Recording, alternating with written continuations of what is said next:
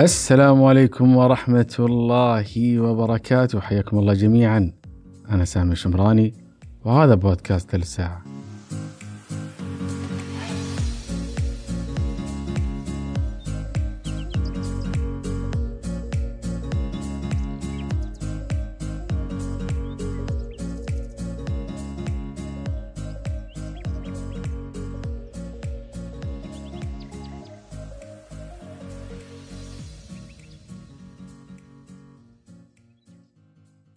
على عكس الكلام اللي يقال عن مسار العمل وأن العمل الحر أفضل من العمل في وظيفة في أشخاص ميالين لشغل وظائف ومناصب معينة تمثل لهم نوع من وظيفة العمر أو دريم جاب مثل ما يقولون. لكن مع الأسف الثقافة السائدة بيننا تقلل من هذا الخيار وتوصفه بأنه خيار يقولب الموظف في قالب جامد أو يضيع عليه فرصة العمل بحرية. والحقيقة أن هذا أمر غير صحيح. أحيانا يكون من الأفضل لبعض الأشخاص العمل في وظائف. والابتعاد عن العمل المستقل أو العمل في مشروع خاص. والسبب يرجع في المقام الأول لطبيعة هؤلاء الأشخاص ومدى توافقهم مع الظروف المحيطة. بمعنى آخر ما عندهم اهتمام بالعمل الخاص أو امتلاك الأعمال. ولا يعني هذا أن الموظفين أقل نجاح من رواد الأعمال. فلكل شيخ طريقة مثل ما يقولون. المهم أنك تتأكد فعليا من رغبتك. لهذا السبب فضلت أني أخصص هذا البودكاست لمناقشة وطرح الطريقة اللي يمكن من خلالها أنك تحظى بوظيفة العمر. وراح تكون البودكاستات الثلاثة أو الأربعة القادمة امتداد لموضوع الوظيفة وإن كانت مستقلة في موضوعها لكنها متصلة من حيث السياق. وهدفي من هذا هو رسم تصور كامل لك أو لك حول كيفية التعامل مع هذا القطاع أو الجانب من العمل واللي يمثل شريحة أو فئة كبيرة من الناس. وعشان نبدأ صح خلونا في البداية نوضح الصورة العامة للوظيفة سواء من حيث الإيجابيات والسلبيات ونحدد وش الفرق ما بين الوظيفة وما بين وظيفة العمر. الوظيفة يا سادة هي عمل مقابل أجر مادي. هذا العمل يستند على القدرة والمعرفة في جوهره بمعنى أن العلاقة ما بين الموظف وصاحب العمل هي علاقة احتياج. لهذا السبب لا تظن أن الوظيفة هي مجرد خدمة اجتماعية يقدمها لك صاحب العمل. قطعا لا هو احتياج لكن تختلف أهميته بحسب نوعية العمل أو الوظيفة نفسها. هذه النقطة في رأيي هي المرتكز الأساسي لمعرفة قدراتك. يعني لو كنت موظف فمن الضروري إنك تبدأ من هذه اللحظة التفكير من هذا المنطلق. وهو في حقيقة الأمر إنك تقدم عمل أو معرفة يحتاجها صاحب العمل إلى حد ما. ولو أن صاحب العمل عنده القدرة أو المعرفة للقيام بوظيفتك فصدقني ما راح تظل في وظيفتك ساعة واحدة. من هنا نقدر نوضح الإيجابيات والسلبيات للوظائف عموما. الإيجابيات تعني القدرة والمعرفة والمردود المالي. أما السلبيات فتعني مقدار الحاجة. أحيانا تكون الحاجة ضرورية وبالتالي تزيد من أهميتك كموظف. وأحيانا تكون الحاجة مؤقتة فتكون وظيفتك مؤقتة. وأحيانا الحاجة تكون غير ملحة فيكون من السهل التخلي عنك أو استبدالك مع الوقت. الشيء الوحيد المهم في هذا الجانب هو أنك أنت الوحيد القادر على تحويل هذه السلبية إلى إيجابية. وهذا راح يكون من خلال تحويل الحاجة لك من حاجة غير ملحة إلى حاجة ضرورية. واللي أحيانا نسميه التميز الوظيفي. لكن الموضوع يختلف شوي بالنسبة لوظيفة العمر. واللي نقدر نعرفها على أنها العمل أو المقدرة اللي تفضل أنك تقدمها للآخرين في مقابل مردود مالي مجزي، وهذا مع الأسف أمر في غاية الصعوبة، لكنه قابل للتحقيق على أرض الواقع، بس يبغى له شوية تفكير ومجهود ووقت. وظيفة العمر هي الوظيفة اللي يحلم في شغلها الشخص، ومو شرط أنها تكون رفيعة المستوى. أحيانا ممكن تختصر على وظائف بسيطة يجد فيها الشخص نفسه ويتكامل معها، لكنها بنفس الوقت تعتبر أكثر تركيز من المسار أو المهنة اللي نحلم نمارسها وهذه نقطة جدا مهمة. الوظيفة ممكن ترتبط في العمل في جهة معينة قطاع معين أو شركة بعينها وممكن تكون منصب محدد بغض النظر عن الجهة. هي قالب ضمن التخصص تشوف نفسك فيه بشكل كبير. في المقاطع التالية راح نلقي الضوء أكثر على الاستراتيجيات اللي تقدر من خلالها أنك تعرف وظيفتك أولا والوصول إليها ثانيا أو اللي أسميه اقتناص وظيفة العمر. خلوكم معنا.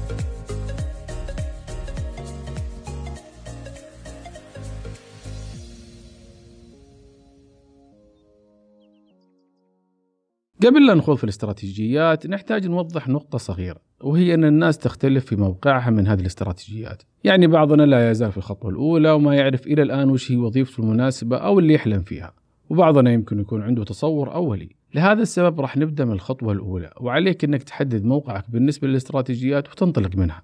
الخطوة الأولى احصل على وظيفة أو دخل مادي. من المهم أنك تعرف بأن وظيفة العمر ممكن ما تكون هي وظيفتك الأولى. ومن المهم تعرف أيضا أنها ممكن تتبلور بعد سنوات من العمل. لهذا السبب من المهم جدا أنك تأمن نفسك من ناحية توفير دخل ثابت لك بممارسة وظيفة مناسبة في بدء الأمر حتى لو ما كانت هي حلمك. راح يوفر لك هذا نوع من المرونة اللي ممكن من خلالها أنك تتحرك بشكل أفضل. وراح توفر عليك الوقت أيضا في انتظار الوظيفة اللي تحلم فيها ويضيع عمرك بدون ما تحقق أي شيء على أرض الواقع. الخطوة الثانية اسأل نفسك عن الوظيفة. أقصد بهذه الخطوة أنك ترسم تصور عام عن الوظيفة اللي تحلم فيها. حاول توصفها في ورقة أو توضح مهامها على الأقل. لاحظ في إمكانية أنه تكون وظيفة عمرك ما تتعلق بالتخصص اللي درسته أو ممكن أنها تكون محصورة في جانب ضئيل منها. اللي يهم في هذه الخطوة أنك تحدد بشكل واضح أبعاد هذه الوظيفة. مثلا ممكن أنك درست أو تخصصت في علم الاجتماع كتخصص وتعمل في وظيفة ما لها علاقة بتخصصك بعد ما فقدت الأمل بأنك تشتغل بشهادتك. لكن يراودك حلم أنك تكون أخصائي اجتماعي في منظمة تتعلق بالتعليم أو إعادة التأهيل أو في جهة تتعامل مع القضايا الاجتماعية أو ممكن أنك ميال لعمل الدراسات والأبحاث الاجتماعية أو عندك رؤية لقراءة التحولات الاجتماعية وممكن أنك تكون ميال لكتابة القصص والروايات اللي تعالج قضايا اجتماعية ودرامية. لو تلاحظ كل هذه وظائف ترتبط بشكل أو بآخر بتخصصك لكنها تختلف بحسب ميولك وتطلعاتك لدورك وبالتالي أنت وضعت رجلك مثل ما يقولون على أول الطريق بتحديد هذه الوظيفة. الخطوة أو الاستراتيجية الثالثة حدد متطلبات هذه الوظيفة ومواقعها.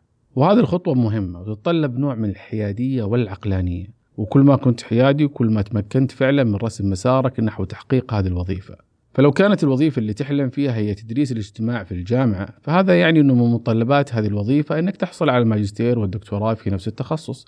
ولو كانت الوظيفة أنك تكون أخصائي اجتماعي في منظمة خيرية فهذا يعني أنه لازم يكون عندك حد أدنى من القدرة على التعامل مع الحالات الاجتماعية وكيفية معالجتها. ويمكن يتطلب منك سمات شخصية تتناسب مع هذه الوظيفة مثل الإنصات والفراسة وبعد النظر إلى آخره. يمكن لاحظت كيف أن الوظيفتين رغم أن منبعها واحد لكنها اختلفت باختلاف قالب الوظيفة اللي تحلم فيها وهذا هو جوهر هذه الخطوة.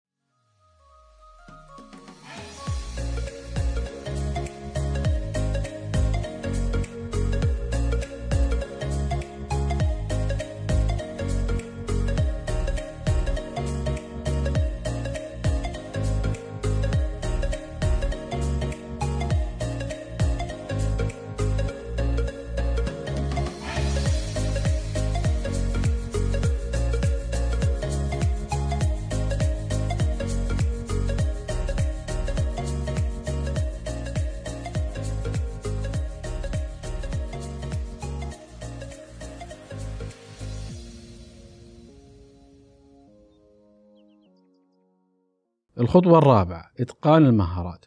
ونقصد بإتقان المهارات هو بالتدريب سواء من خلال التعليم المستمر واللي تحدثنا عنه في بودكاست سابق أو من خلال التطوع في ممارسة الأعمال اللي تساعدك على الإلمام بمهارات الوظيفة المراد الوصول إليها. وبشكل عام يعتمد إتقانك للمهارات على سرعة أدائك ومدى التزامك وتساعدك الخطوة الأولى اللي ذكرناها أو توفير الدخل في إتمام هذه العملية على الشكل المطلوب. بدون دخل أنت غير قادر على الحصول على دورات تدريبية أو شراء كتب أو حضور ندوات وورش عمل وبالتالي أنت بعيد عن المسار أو الطريق لهذه الوظيفة. الممارسة أيضا يمكن اعتبارها من إتقان المهارات. قيامك بالأبحاث الاجتماعية أو كتابة المقالات حول المجتمع هذا راح يصقل مهارتك في الجانب البحثي. وقوفك على الحالات الاجتماعية أو مشاركتك للمنظمات الخيرية في المجال الاجتماعي هذا أيضا يعتبر إتقان لمهاراتك. المهم في هذه الخطوة أنك تبدأ في اكتساب وإتقان المهارات المطلوبة في الوظيفة. من المهم أني أذكرك في هذا الموضوع أنه لازم تكون مركز على المهارات اللي تلعب دور مباشر في وظيفتك اللي حددتها. بمعنى آخر لا تحاول تتقن مهارة غير مهمة لمسارك حتى لو كانت مهمة لوظيفة أخرى في نفس التخصص. ركز على اللي يفيدك بشكل مباشر. الخطوة الخامسة ابدأ من الأدوار الصغيرة. الكثير منا يعتقد أن وظيفة العمر راح تجي من أول محاولة والحقيقة أن هذا الكلام غير صحيح. ولكنه غير مستبعد في بعض حالات استثنائية. معظم الوظائف اللي نرغب الوصول إليها يسبقها وظائف دنيا تقودنا إليها عبر السنين. معرفتك بالوظيفة الحلم راح تساعدك في رسم الخطوات الصغيرة اللي توصلك إليها. ممكن تكون بدايتك كمحرر في مجلة اجتماعية لكن ممكن تنتهي بأنك تصبح مؤلف في الشأن الاجتماعي. لك العديد من الكتب والأبحاث الموثوقة والمميزة. البداية المتواضعة هي سمة أساسية لأي عمل جبار وعظيم. من الطرق الجيدة في هذه الخطوة هي ملازمة المحترفين أو المتخصصين أو أصحاب الخبرة واللي يشغلون مناصب أو الوظيفة اللي تحلم فيها. تقديم المساعدة لهم والتعلم المباشر منهم وإظهار الرغبة الحقيقية والجد والاجتهاد ممكن تكون بوابة تنعكس على مسارك كله وتفتح لك أبواب لفرص عديدة الخطوة السادسة والأخيرة ثابر على حلمك. مع الأسف الكثير منا يوقف في منتصف الطريق أو أحيانا قبل الوصول بخطوات بسيطة وهذا أمر محزن جدا. كم من المواهب افتقدناها بسبب قصر نفس أصحابها أو فتور عزيمتهم. الحياة ما هي وردية وعلى الرغم من أننا نعرف هذه الحقيقة إلا أننا نادرا ما نتعامل معها على هذا الأساس. لهذا السبب لو أنك قمت بالخطوات الخمسة السابقة فالخطوة الأخيرة هي المثابرة للوصول لحلمك. هذا مو كلام يحمسك أو يحفزك هذه حقيقة. لكن مع الأسف حقيقة مغيبة.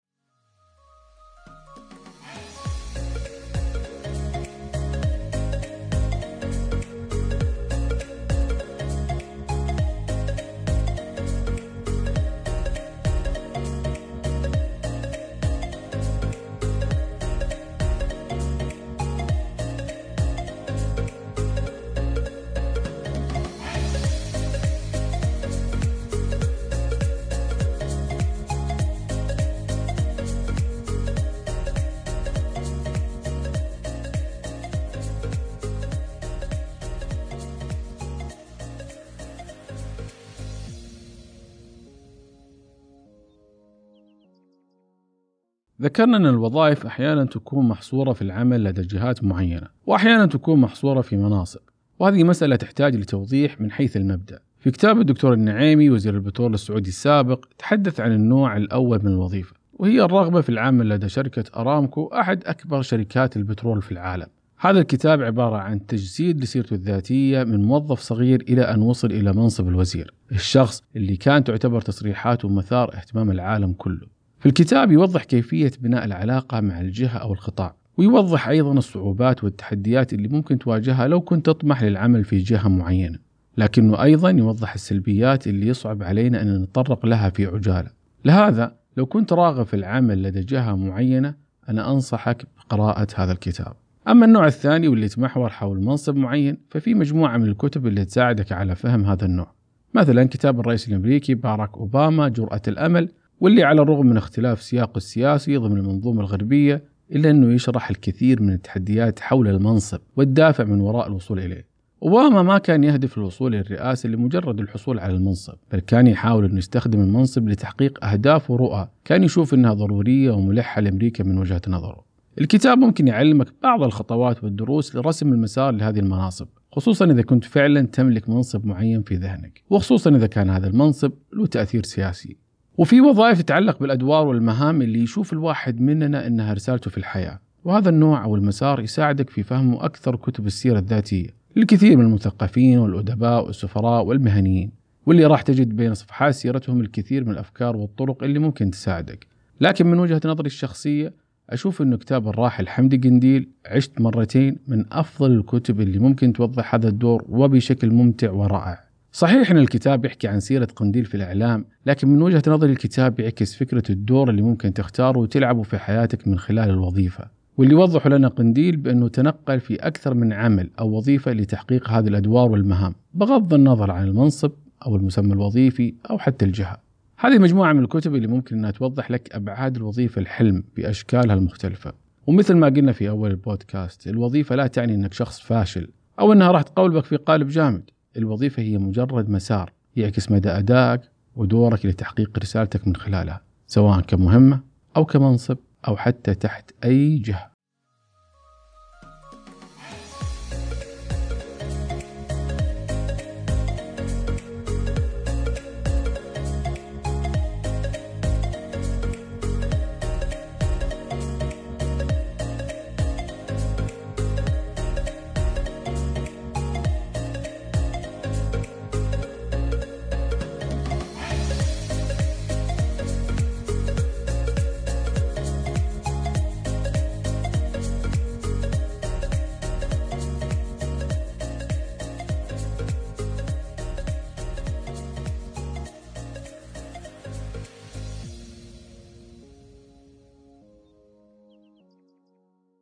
من الإشكاليات اللي تتعلق بالوظيفة الحلم أو وظيفة العمر هي واقع الوظائف والحياة خصوصا في عالمنا العربي.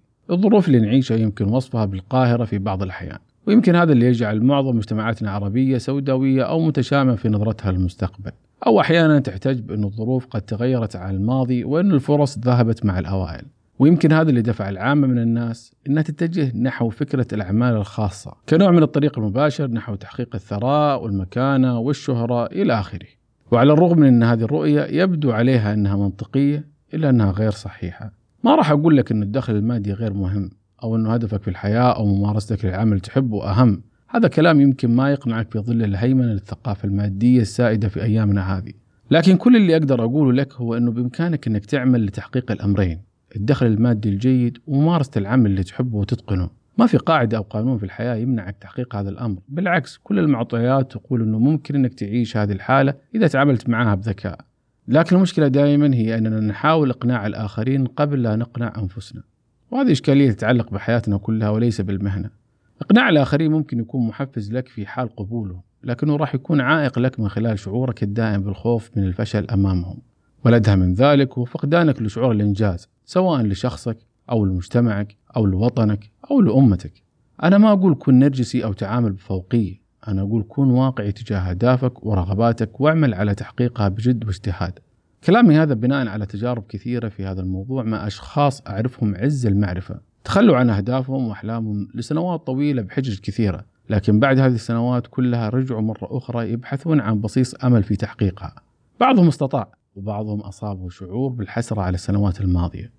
صحيح أن المسألة خيارية في ظاهرها لكنها بنفس الوقت ترسم مصيرنا من خلال القرارات اللي نتخذها. الوظيفة المثالية أو وظيفة العمر هي الوظيفة اللي تقدر من خلالها إنك توصل رسالتك للناس وتتكامل معاهم وتكون شخص نافع للناس حتى من مواقع بسيطة. وتذكر دائما ما راح يكون في عالم جبار أو كاتب مميز بدون ما يكون هناك في الأول مدرس مخلص. هذه كل الحكاية. عشان كذا حاول تكتب حكايتك. أعتقد بكذا نكون وصلنا لختام البودكاست. أتمنى إنه كان مفيد لك. يسعدني إنك تشاركني رأيك حول هذا الموضوع في التعليق. وإذا عندك مواضيع أخرى حاب نتناولها في المستقبل يا ليت تكتبها لي. وأتمنى تشارك البودكاست مع أشخاص تشوف إنه ممكن يضيف لهم شيء. تقدر أيضا تتواصل معي عبر البريد الإلكتروني من خلال صفحة التواصل على موقعي. راح تلقى رابط الموقع في البايو. كنت معكم أنا سامي الشمراني. هذه ثلث ساعتنا لليوم. ونشوفكم على خير. في أمان الله.